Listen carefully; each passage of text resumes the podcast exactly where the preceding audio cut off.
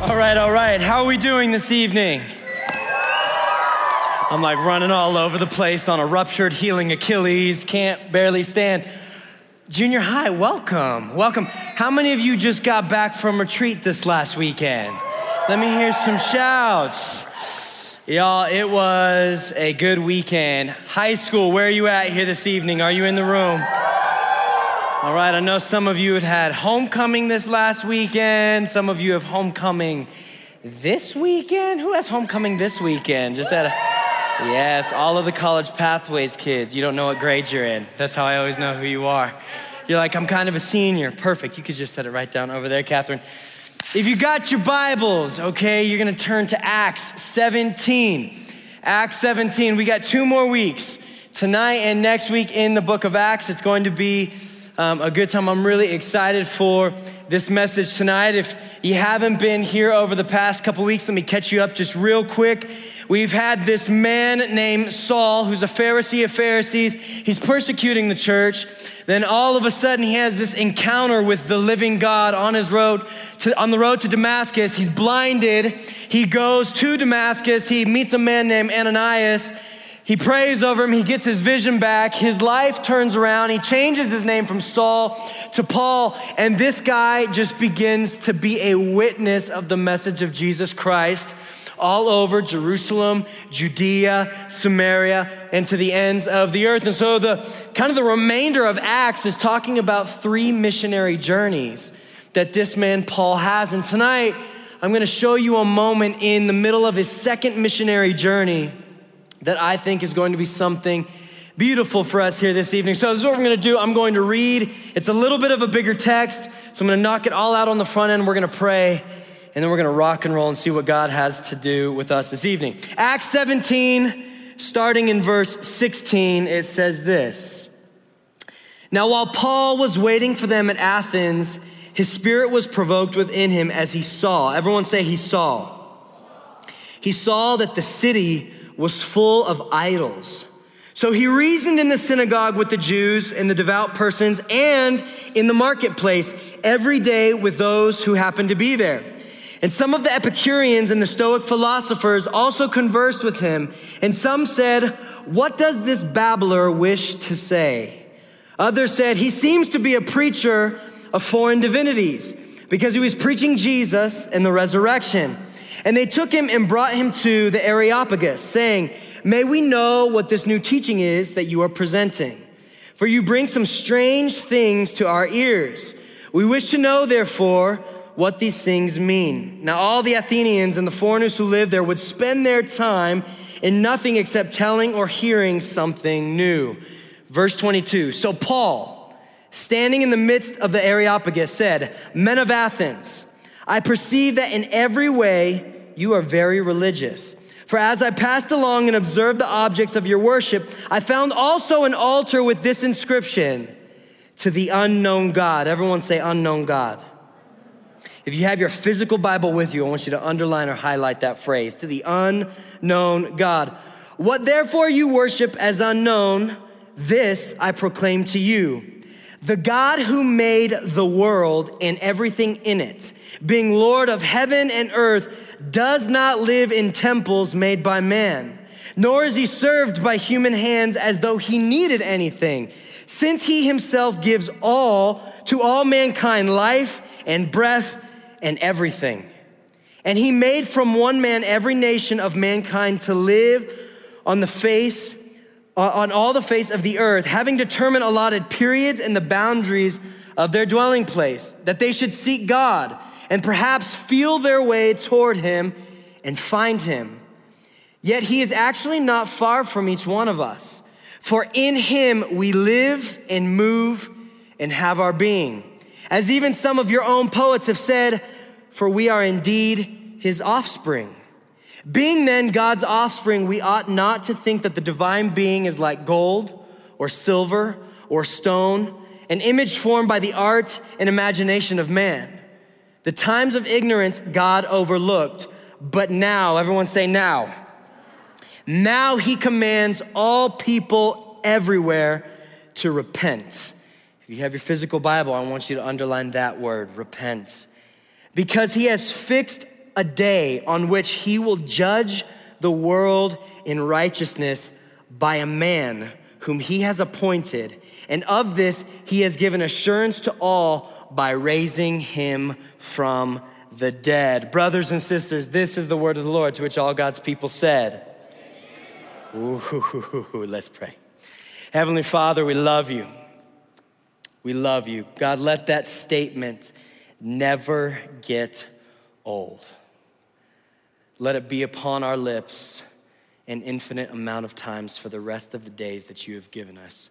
Jesus, we love you. We love you. We love you. We thank you that you've given us your word revealed by your Holy Spirit this evening to speak to us, to transform us, to take the dead places of our life and give them life, or to take our dead lives and make them alive. Would you come and would you convict us? Would you shape us? Would you break us down and would you build us up? Would you sanctify us? Would you renew us? Would you give us hope? Would you give us, uh, as we sang earlier, unveiled eyes to see you and behold you? We, we want to know you, God.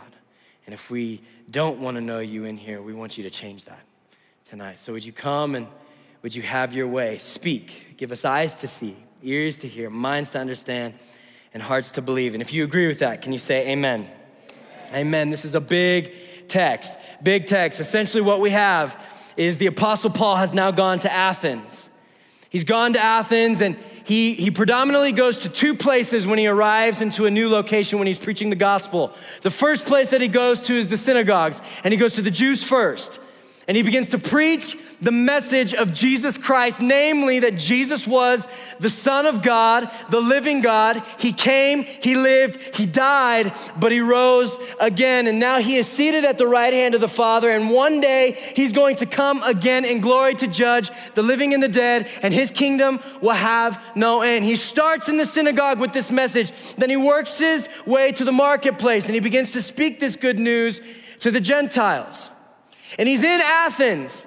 And he begins to speak this message and, and, and he begins to notice something. He takes eyes in Athens of all of these temples and idols that the people are beginning to worship.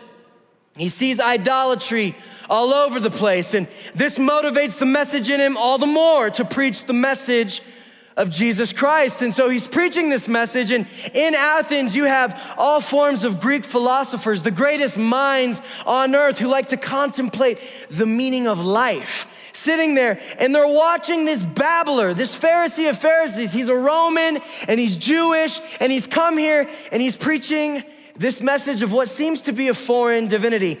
And the text here identifies two philosophical camps who are listening to Paul. The first camp that we see here is the Stoics. Everyone say Stoics. Now, the Stoics' philosophy was this mindset to say, you know what? We, we believe that if we are going to be spiritual beings, we need to kind of detach from everything physical. I want you to think of Wong from Doctor Strange, okay? Like attachment with the physical is detachment from the spiritual. Are you with me? So they're like, you know what? We're gonna kind of live in caves and we're gonna live on the bare minimum. We're gonna have like desert fathers, monks, like these people who, who don't wanna accumulate wealth because they wanna be spiritual beings, okay? I don't think we have a huge issue with that here in this room this evening. If I was preaching in the Middle East, maybe, but that's not the case tonight. On the other hand, we have the Epicureans. Everyone say Epicureans. Now, these guys were pretty interesting. Their philosophical ideology was, was this that there is a God, there is a transcendent being, but here's the bottom line that God is distant and he doesn't care about our lives. So, the purpose and meaning of life is to pursue pleasure to whatever end it will please you. Are you with me? So, they say, yes, there is a God, He created us, but He doesn't care about us. He's off in some distant universe, and the goal of life is to please our lives as best we can. I think this one might speak to us just a little bit more tonight. This idea of living life for what's best for us. And here's where it can get kind of tricky. Sometimes we go, no, no, no, I believe in God, but only to the extent that He makes my life good. As long as, once this message of Jesus begins to contradict, compromise, or make me feel uncomfortable with what I think is best for my life, this is no longer a gospel for me. And this is what's really fascinating. Paul, Paul, walks into Athens and he, he's looking around and he sees all of these temples and he's watching all of these people pay tribute to these idols, give to these idols, these, these deities, these, these things in their life that they think are bringing them ultimate significance that breaks his heart and he begins to preach the message of Jesus Christ. Preach the message of Jesus Christ. Now, here's the thing like, we sit here thousands of years later and you're like, Pastor Tim, we do not have a temple across the street to Zeus, Athena, Ares, Hades, or whoever else we learned about in Greek mythology, okay? Like, that's, that's as far as I made it. I can't remember really any others, right? And so we're, you're like, we don't have this problem of like, like I don't go and I don't like, like cut myself and, op- you know, give blood to some idol and pray that they'll give me favor. You're like, Pastor Tim, that's not really relevant for us today.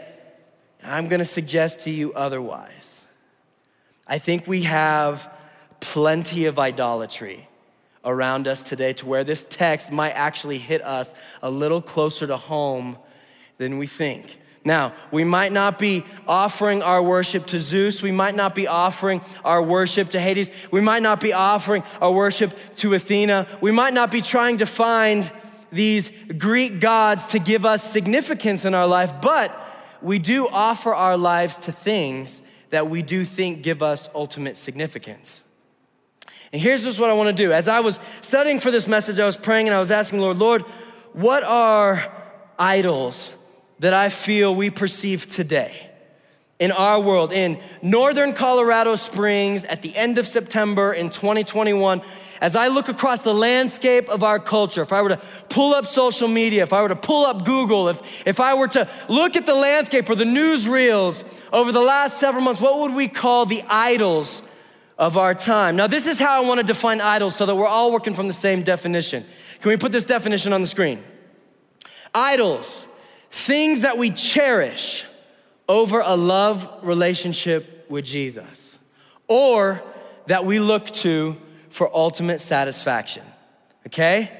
All right? This is what I'm gonna define as an idol. Anything in my life, anything in my life that I would cherish, that I would treasure, that I would value more than a love relationship with Jesus, or that I would run to to ultimately satisfy my soul when I'm discontent. Are you with me tonight? This is our definition for idols, okay? Now, as I was praying, there were six things that I felt the Lord highlighted that we might be able to define as things that we cherish more than a love relationship with Jesus or things that we look to to ultimately satisfy our lives. Okay, first one is this the American dream. Everyone say American dream. Now, this might not relate to you too much because you're like, we are not graduated out of college yet. We're not starting to work and earn an income right now, but we, you look around the world and in the Western American capitalistic mindset, it's about building your wealth. Building your wealth. Now, this might not have a much, much significance for you now, but there are two layers that this might hit your life where you look about your life and you're seeing your parents embrace this. Where maybe you can be honest and say, in my home, it seems to be that my parents are far more concerned with the future, far more concerned with our lifestyle, far more concerned with how we present ourselves to the world and being successful in this world than anything else. On a level this may hit you right now is we like stuff. How many people like stuff? Oh, I like stuff.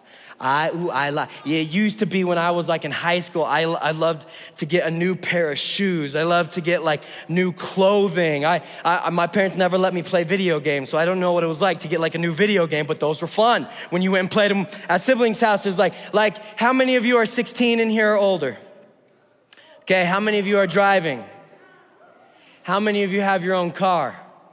Yeah, I got Steve's monster. He's like, I got my own car. It's nice to have a car. It's nice to have a car that smells nice. Know what I mean? That like seats make your butt feel warm.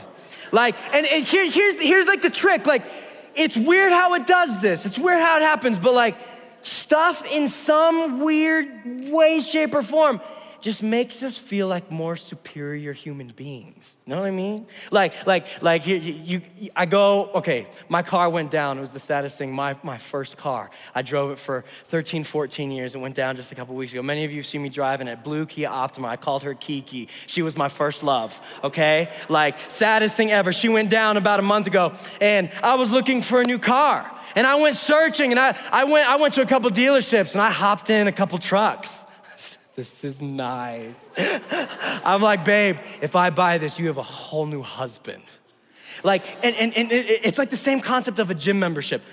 It's, oh, it's so like demonic the way it works. I start like trying to justify the logic. I'll be a better husband to you in this car.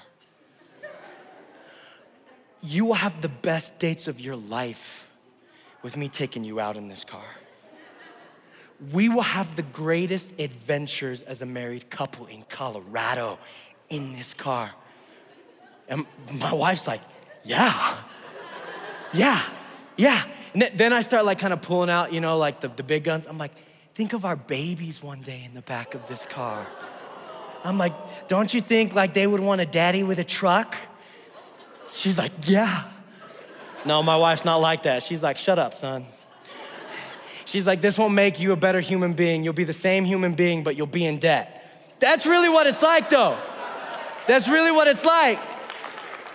For the record, I have not gotten a new car. I'm still driving an old beater from my parents looking for my next car. But there's something about like new stuff that makes us feel awesome. And it makes us kind of buy into this lie like, I will be a better, more pristine, better looking human being with this stuff. And this is the idea of the American dream go after it. Let your life be spent pursuing the best life that you could possibly imagine and make it to where by the end of your life, you don't have to worry about anything.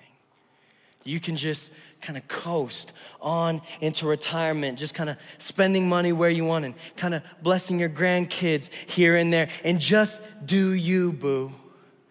The American dream, an idol that I feel we have today in the 21st century. And this one kind of ties closely with it, number two our worldview. This is what I mean by this.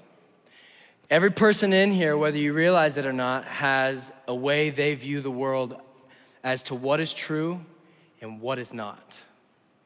What is true, what is not. So, this is what we end up doing. We take our perspective, our upbringing, our outlook on life, and we say, This is the true version of life. And everybody needs to fit within the way I see life. And if they do not fit within the way I see life, they are sinful, they are broken, they are unjust, they are whatever political party, and they need to get their act together. And so we might have that mindset, but the, the younger the generations go, the ideology might more sound like this. Well, there's no one way to truth. Everybody just lives their own truth. And here will be the grid by which we define something as truth.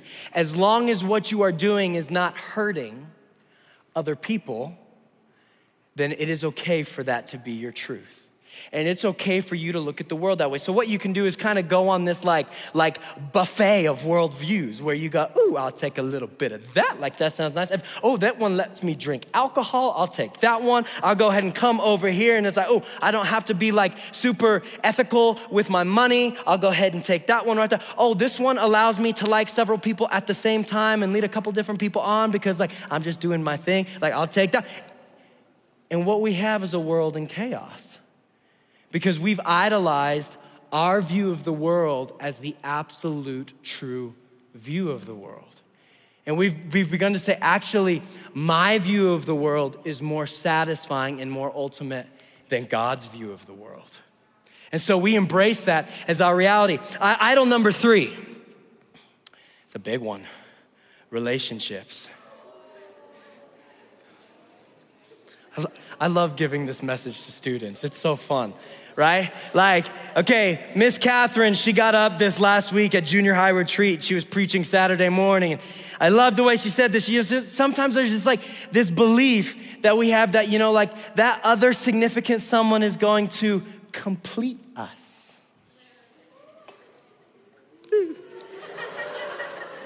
right?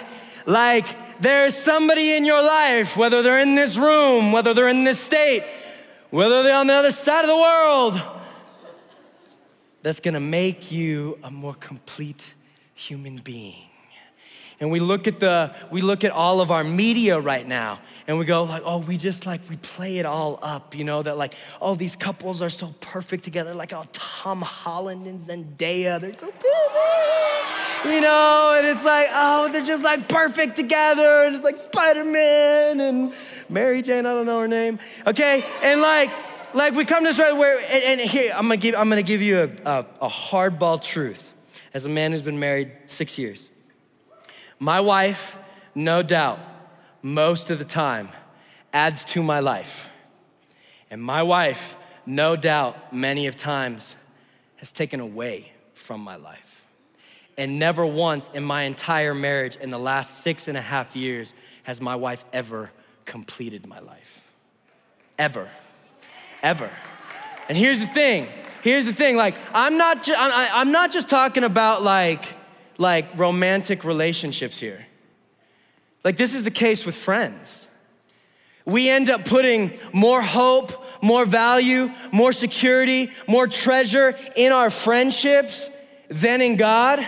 And so then what you can end up having is you can put your friends in situations where they need to be God for you. And when they fall short, they disappoint you. And all that's doing is God revealing to you that they were an idol. Let me give you an example of how I hear about this all the time.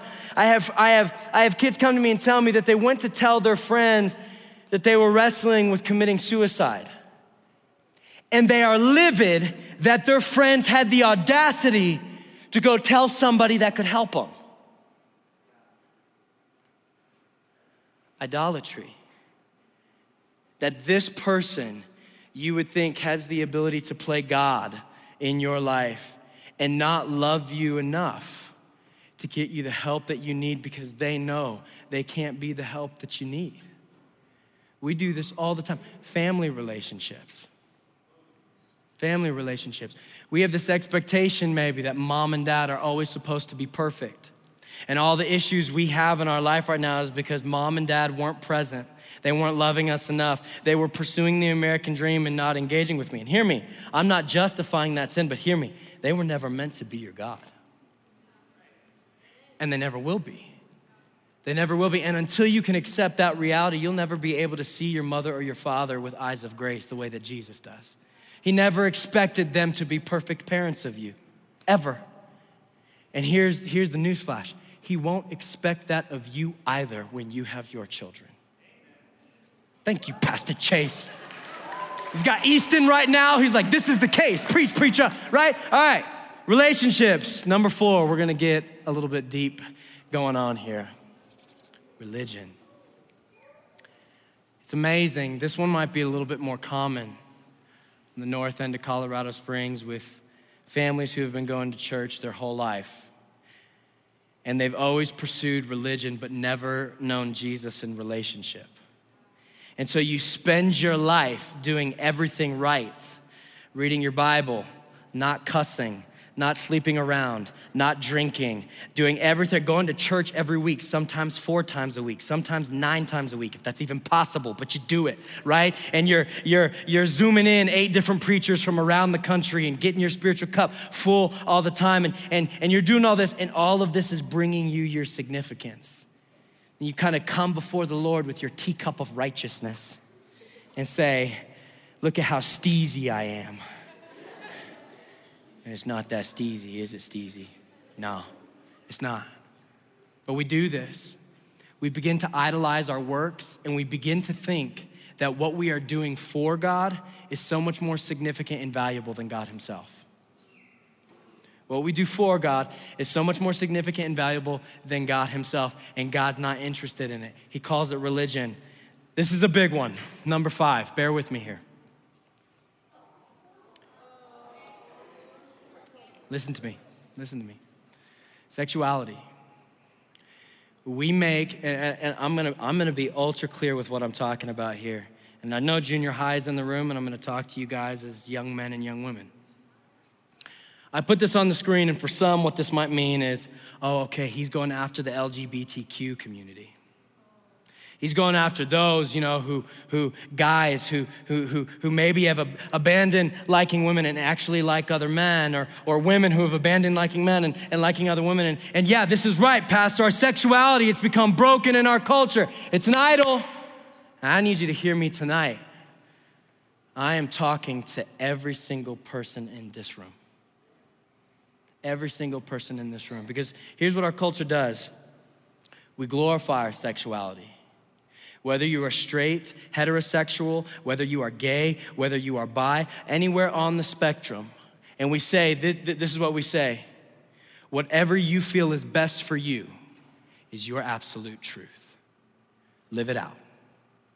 As long as it's not hurting anybody, just go ahead and embrace it. If it feels good, if it's what you feel is right for you, do it. This is where porn addictions come from. This is where marriage is, where husbands and wives, they can't be faithful to one another and they gotta go looking for somebody else to satisfy them sexually. It's because they have made sexuality, our sexual preferences, more ultimate, more valuable than Jesus himself, and they look for that ultimate satisfaction in some new experience. And here's a problem with this nothing ever satisfies you. Nothing ever satisfies you. Hear me. If you think when you get married one day that all forms of sexual temptation will stop because you can finally do things with a clean conscience, it's not true. We make our sexuality the way God has made us, and we take this gift that God has given and we say, What's best for me? That will be what's most ultimate. And hear me, God's not interested in sharing it with you. We make it so much more valuable than Jesus himself. It is the case for every straight person, every gay person, every bi person, anywhere on the spectrum, that the invitation of the gospel is not, not to become more sexually inclined to what we see necessarily in the Bible, but to be transformed into the image of Jesus. Are you with me? Are you with me? Okay. Number six. That's where I'm going to land self image. We cherish, we value, we uphold, we get after the idea of self image. How we present ourselves to the world becomes the most valuable thing to us. There's a couple things that I want to hit on with this.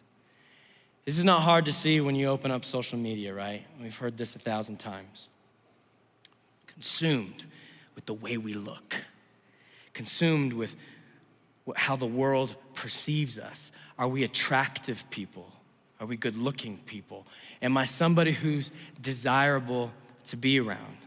I'm gonna, I'm, I'm, gonna go after a couple different groups tonight. I, I need you to hear me say, as I was prepping this message, I'm not being chippy and I'm not being sarcastic. I'm not being salty. I don't have a, an agenda with what I'm about to say. Are you with me? Are you with me? I'm giving to you this as an older brother, a follower of Jesus, as a pastoral consideration from your youth pastor. Are you with me? Ladies, I want you to listen to me. The way you dress your body, the way you present yourself to this world, whether on social media, whether at school, whether on some sports field, the way you present your body, you need to remember that you bear the image of Christ. And I'm gonna speak specifically right now to the believers in this room, ladies who follow Jesus in here. If you don't follow Jesus, I can't, I can't call you to the standard because you don't know the goodness of Jesus, and I hope you will by the end of the night. But if you're a follower of Jesus, hear me. All of the men in this room right now, by biblical definition, God calls your brother in Christ. Are you with me? Nod at me, ladies. I can't see any of you because you're all blurry. I don't got my glasses on, but I can see you not. Okay? When you dress yourself and you walk out of your house, the question that the gospel mandates of you is to say, Is what I'm wearing helpful to my brother or sister in Christ? Are you with me? Is what I'm wearing, is what I am posting about helpful to my brothers and sisters in Christ. Now, hear me. They are responsible for their own sin, their own brokenness. And I'm not putting that responsibility for their brokenness on you. I'm putting the responsibility of being aware of it on you. And I'm specifically saying this to the ladies in this room because I don't see this as much an issue with men right now as I do with women. There's this ideology out there that's it's, it's the celebration of your body. Show what you got. Give little room for imagination. Be remembered. Be noticed. And I'm telling you, women who embrace that lifestyle do not know the goodness and love and care that they have from their Heavenly Father. That's all it does, that's all it exposes. This idea that I, I have such a craving to be noticed out here because I don't believe that I am noticed by Him. And so we idolize our self image. And instead of caring for our brothers or sisters in Christ, for my high schoolers in here, we got a whole generation of sixth, seventh, and eighth graders who are looking up to you and they're looking at the way that you carry yourselves in high school, the way that you'll carry yourself at homecoming this weekend, or last weekend, or in future weekends. They're looking at the way that you dress, they're looking at the way that you speak, they're looking at what you're posting. And the image that they're being given is this is what it means to follow Jesus as a ninth, 10th, 11th, and 12th grader. I want you to ask yourselves is that something that you're putting before the Lord and making more ultimate than Him? or letting him inform. Are you with me? Fellas, the ladies aren't the only ones who are guilty of this. We are consumed with self image. I know this because I show up at the gym and it's not how you, like, like, there's this guy the other day at the gym, he's getting cranked and he's sitting there and he's like, he's like holding his weight and he's pulling up his shirt. He's like, just fascinated with himself. I mean, his eyes just like, I'm, I'm like, my goodness, dear bro, go to the bathroom. like, uh, hear me. We are sinful human beings. And here's the thing this is the bottom line truth the world is going to value always certain things, and the world will always celebrate certain things. And it takes a godly man and a godly woman to know that those things will never satisfy our souls. Now, I want to be clear with something. I am not saying it's bad to go work out at the gym, it is not bad to have style. Not saying that at all. I'm saying be godly with it. Are you with me? All right, six idols. These are the things that we see today that if Paul were walking in our culture, he might not see a bunch of temples along the road going, what the goodness is taking place, but what he would see if he pulled up any Instagram feed, pulled up Facebook, hopped on any newsreel, is these things saturating our culture. Now, here, there's a root lie.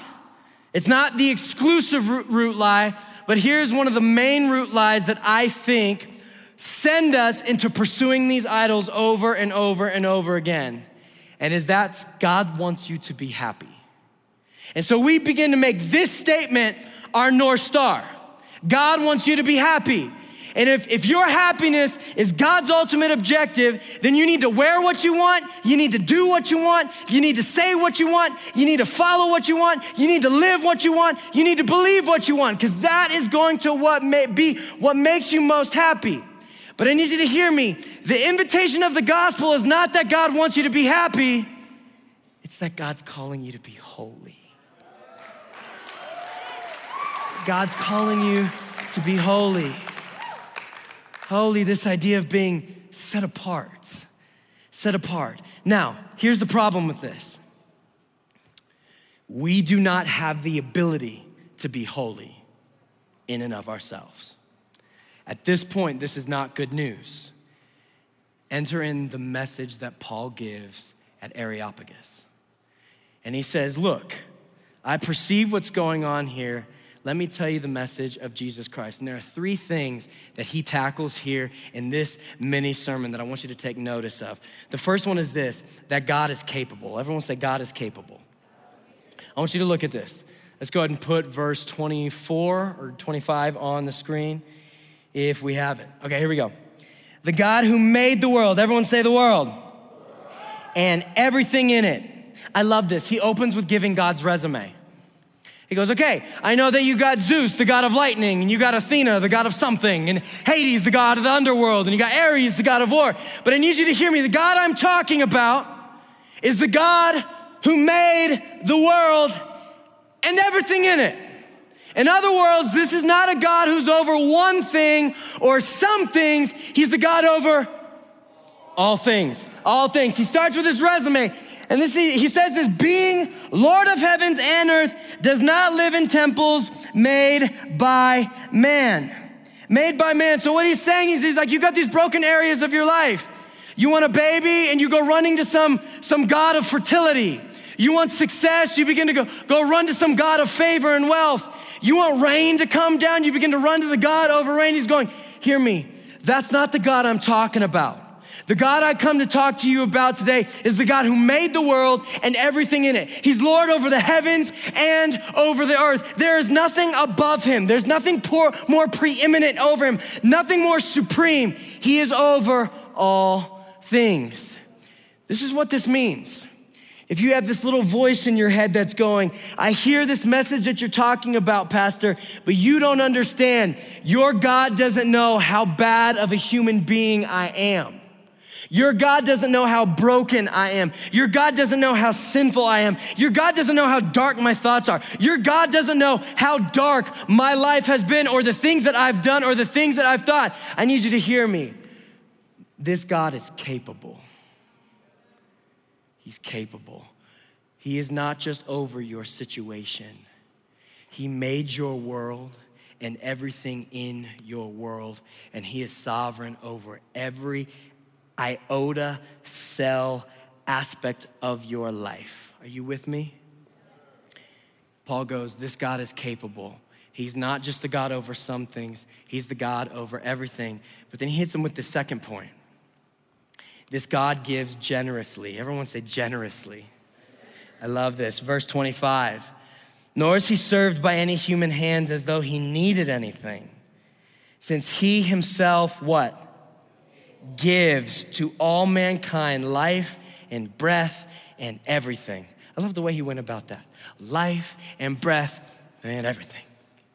Everything. He himself gives. This is what he's saying. I know, I, I, I know you Stoics and you Epicureans, I know that when you want things, you go to these temples and you go to these idols and you offer up something to them because they expect you to offer up something of them and they need this from you in order to do what you need them to do.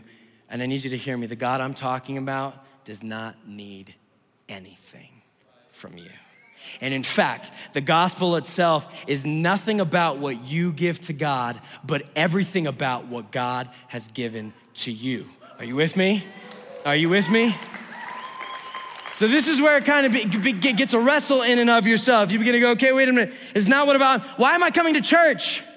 Why am I trying to, to live a, a moral lifestyle, a holy lifestyle? Like, like what, what is this all about? Like, I'm, I'm trying to do all these right things. If that's where you are, then God's revealing to you tonight that religion is your idol.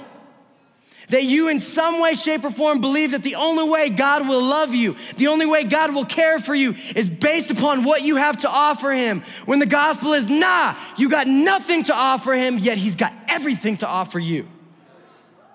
That's why this is good news. But He's not just capable, He's not just capable, and He doesn't just give generously. This is the main point I want to drive home tonight. This God can be known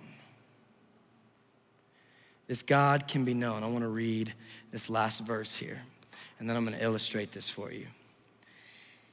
Verse 26 And he made from one man every nation of mankind to live on all the face of the earth, having determined allotted periods of time and the boundaries of their dwelling place. Look here, that they should seek God and perhaps feel their way toward him and find him.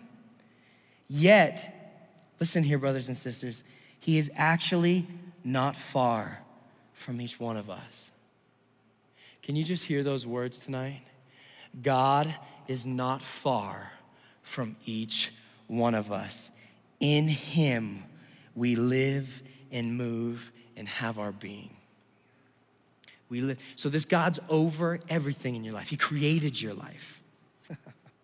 He has given generously to your life, namely Himself.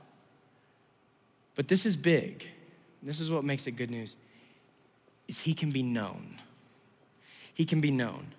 Logan, come on up here, my man. Come on up here.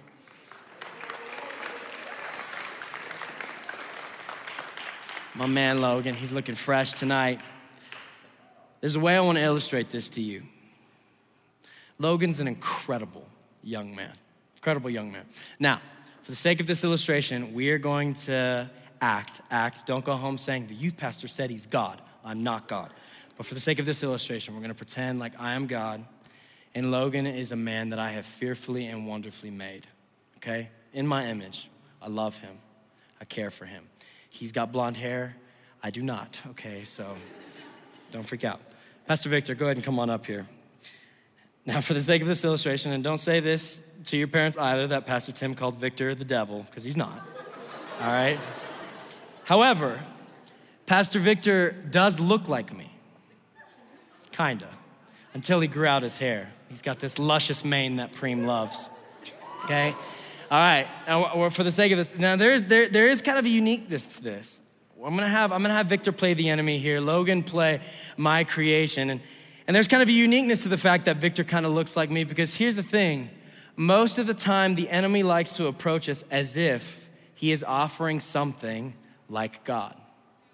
This is what we saw all the way back in the garden. He kind of presents an image that he has something to offer similar to God, but is better than God himself. So he kind of comes as if he's God himself. Now, here's the thing I, I fearfully and I wonderfully made Logan, but Logan, like every human being since Adam, has abided and chosen the sinful nature. So, what this means is Logan said, I don't need you to give purpose for my life. I can go ahead and make my own purpose in life. And he listens to that, that's, that, that small voice that Victor might be saying, or the enemy might be saying, saying, You don't need what God has for you. There's so much more. And so I'm gonna, I'm gonna let him putting on this backpack symbolize that he is he is taking on the responsibility for giving his own life purpose. And I'm gonna act as if Logan believes like one of these Epicureans, where he's saying, actually, God did create me, but my belief about this God is that this God is distant. He's far away. He doesn't care about my life. Meanwhile, what he's going to do is he's going to listen to the voice of the enemy and embrace idolatry. He's going to say, I want to pursue my own life. He's going to say, I want to define what's best for me. He's going to say, you know what? I'm okay with being my own God. He's gonna say, you know what? This God doesn't care about me, so I gotta give my own meaning to my life. And all the while he is doing this, the enemy's adding burdens to his life. He's putting him not just with a heavy weight on his back that he can't bear himself He's going to make it, Logan, you're such an incredible dude. He's going to make it where Logan cannot function because of all the idolatry that he's chosen to embrace over time. But this is not where it ends. Idolatry doesn't just bring burdens, it brings bondage. It takes away our ability to see what's true. It takes away our ability to hear with ears of faith that God cares us for us and that He loves us. And so, embracing this idolatry, embracing this life that you think is best for yourself, it's not just going to weigh you down to where you cannot live freely. It's going to take your eyes off what matters. It's going to stop your ears from hearing the truth about what God says about you. It's gonna take the hands that He gave you to praise Him all the days of your life, and it's gonna bind them up. All the while promising you that this is what the good life looks like. It looks like choosing what's best about your sexuality, choosing to, to go ahead and embrace a life that's trying to constantly please God, that's trying to constantly earn God's affection, earn God's love. It's gonna keep you from walking the path which God has called you to walk. All the while you believe this God is far away. He doesn't care about your life. He doesn't see you. He doesn't know you. He doesn't love you. Hear me. This is the message that Paul is giving in this moment. The gospel is Jesus enters in. He enters in. He's not some father walking out on the distance careless. He understands that all of this is not going to be what's best for his children. He understands that this is not the way he wants his kids to live. And here's the thing with idolatry it will bring you here. It'll promise you goodness when it loads you up with burden, burdens. It'll promise you freedom as it binds your hands, as it binds your feet, as it covers your eyes, as it stops your ears. And it leaves you there. It leaves you there. But that's not the story of our faith. Story of our faith is that the true God would enter in. He would enter in. And he would see his children, as Ephesians says, before the foundation of the world. Before the foundation of the world, knowing this is what his children would choose. His children would choose religion over him. His children would choose the American dream or materials over him. His children would choose to make their sexuality more supreme than the life of Jesus. His children would choose to make their worldview and what they think is right and wrong more superior. Meanwhile, when they could do nothing for themselves, when they weren't even doing anything right, he comes running. And he says, No, no, no, no, no, no, no. Your story's not gonna be one bound by chains. Your hands are not gonna be bound by fear. I'm not gonna let you have that. Sit up for me, brother. I'm not gonna let you be deaf to what I have to say about you. I'm going to speak life. I'm going to tell you that you were fearfully and wonderfully made. I'm going to give you eyes to see, eyes to see that I am here.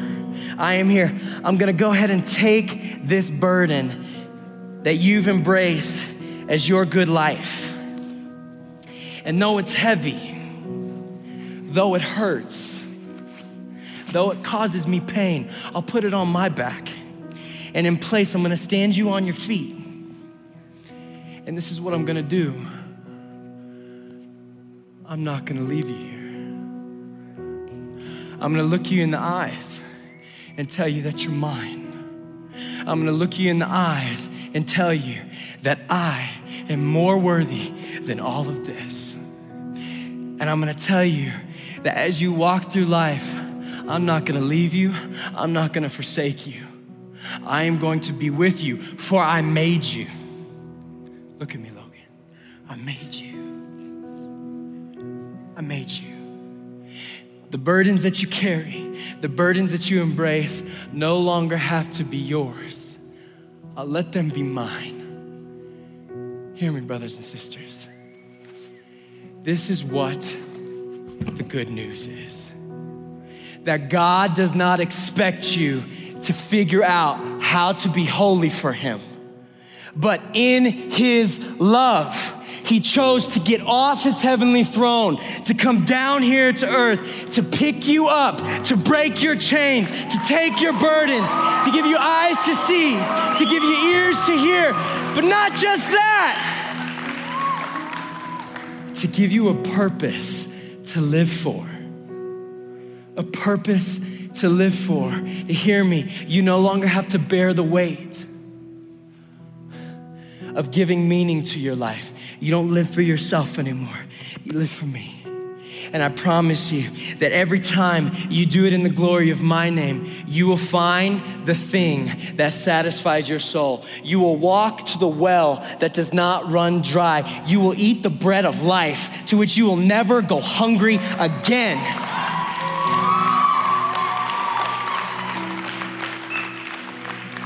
This is what Jesus has to offer. What's our role in it?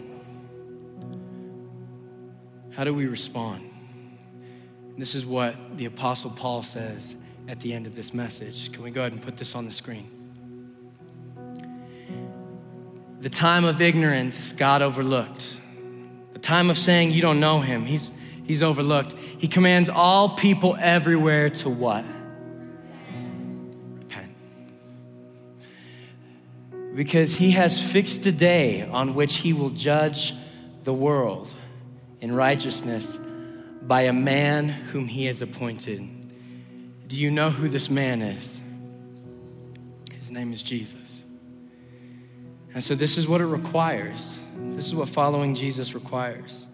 Repentance is not a I'm sorry, it's a I was choosing a life from my own destruction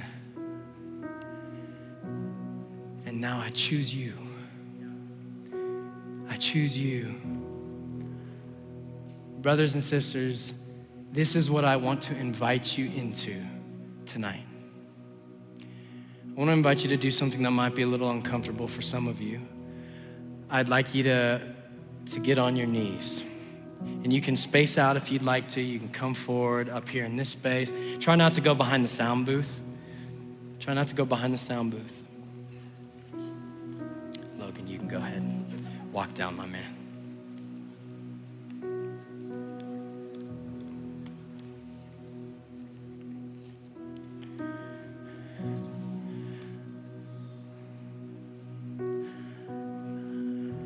I'm going to invite you into something that's costly this evening. I'm going to invite you in to repent. And hear me, I'm inviting myself to do the same thing. But for, I think for some of you in here, this might be the first time. And don't be discouraged. Walking with Jesus requires repentance almost every day. every day. But hear me. That's not what God is using to check off your salvation list every day. To be with Jesus is not based upon what we do, it's based upon what Christ has done. And the only logical, real, holy response that we can give to what Christ has done is God, forgive me. Forgive me. Forgive me for where I have sinned against you and what I have done and by what I have left undone. I have not loved you with my whole heart. I have not loved my neighbor as myself. I am so sorry. But I'm not just sorry, I humbly repent. I choose to turn away from what I have valued as more valuable than you. I choose to turn away from what I have seen or believed would ultimately satisfy me. I choose to turn away from the lie that you just simply want me to be happy. And I choose to embrace that you're calling me to holiness. I choose to embrace the life of Jesus. That's what we so, this is what I want you to do. In your own way with the Lord right now, I want to invite you to repentance. And I don't need to know what it was for. I don't need to know which idol we put up there that really resonates with you. But what I do know is that the invitation of the gospel tonight is for you to let that go and turn and lay hold of the King of Kings and Lord of Lords, whose name is Jesus Christ and you go, How do I do that? I don't, I'm new to this place. I don't, how would I do that? It's very simple. Just say, Jesus, forgive me and be Lord of my life. Be Lord of my life. Be Lord of my life. You go, what does that mean for my life now? You walk with the people, you walk with brothers and sisters in Christ, you embrace the life of faith with men and women, and you do life with them. You still work hard. God's not condemning the fact that you buy stuff that, in and of itself, is not wrong. What He wants to be clear with is that will never be of more value than Himself in your life. So I want to invite you. This team's going to enter us back into worship. I just want you to repent. And I think men and women on their knees is the proper posture to start that. So as they continue to play, brothers and sisters, let's respond to the good news of the gospel that Jesus has come running for all of us. He is breaking our chains. He is unveiling our eyes. He is opening our ears. He is taking on our burdens and instead giving us new life.